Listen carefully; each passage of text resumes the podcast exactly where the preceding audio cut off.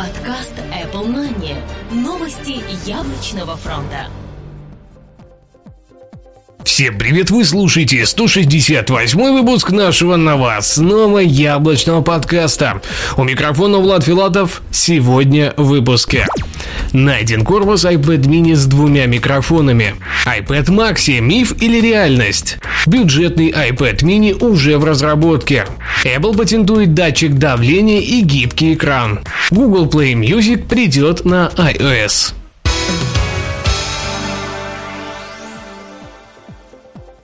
Найден корпус iPad mini с двумя микрофонами. Еще до выхода первого iPad mini в сети не раз появлялась информация, что в корпусе будет два микрофона. Как и в случае с iPhone, второй микрофон должен был служить для лучшего шумоподавления.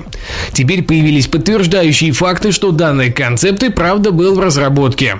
В сети появились фото задней крышки, где отчетливо видно второе отверстие под микрофон. Почему итоговая версия его лишилась, остается загадкой. Второе поколение миниатюрного планшета по все тем же слухам должно исправить эту оплошность. Остается дождаться официального анонса iPad Maxi – миф или реальность? Корейский ресурс atnews.com опубликовал информацию о том, что компания Apple готовит к запуску в 2014 году новой версии iPad под названием Maxi.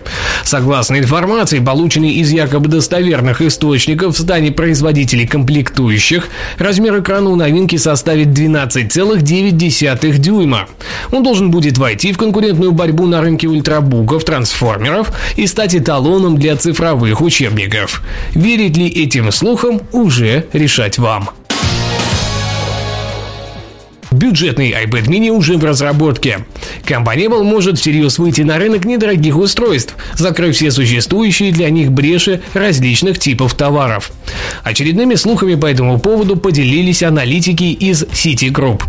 По их данным, в разработке уже находится не только бюджетная версия iPhone, но и iPad mini. Как и в случае со смартфоном, будет применен пластик в качестве основного материала для корпуса.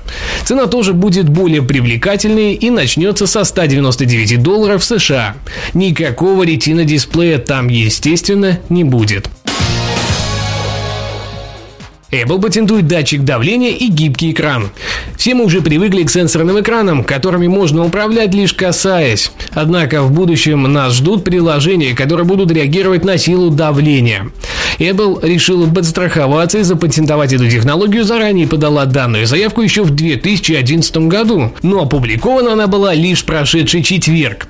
В патенте описывается система и приложение, которые реагируют на силу нажатия у экрана устройства. Частности, в самом патенте в качестве примера используется программа GarageBand, которая при использовании патентуемой системы будет реагировать на силу нажатия по клавишам виртуального пианино, выдавая при этом соответствующий звук. Громкий, если нажать сильно, и тихий, если нажать слабо. В целом же патент называется «Встроенный измеритель силы» описанная система из самого датчика давления, приложенного под экраном. Более того, экран будет становиться гибким только в тех местах, где это действительно нужно, например, на клавиатуре пианино, в остальных же местах он будет становиться твердым. Данная схема может применяться фактически где угодно. Правда, для нее больше подошел бы OLED экран, но поскольку системы лучше работают на небольших экранах, то она вполне может появиться в новых iWatch или следующих их поколениях.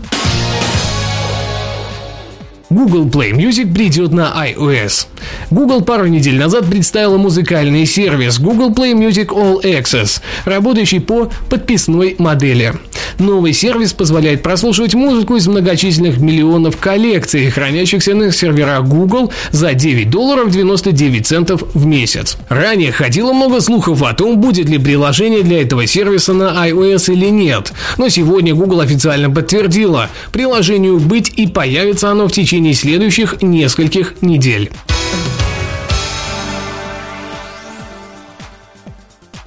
Спасибо, что слушали. До следующего выпуска. Пока-пока. Подкаст Apple Money. Новости яблочного фронта.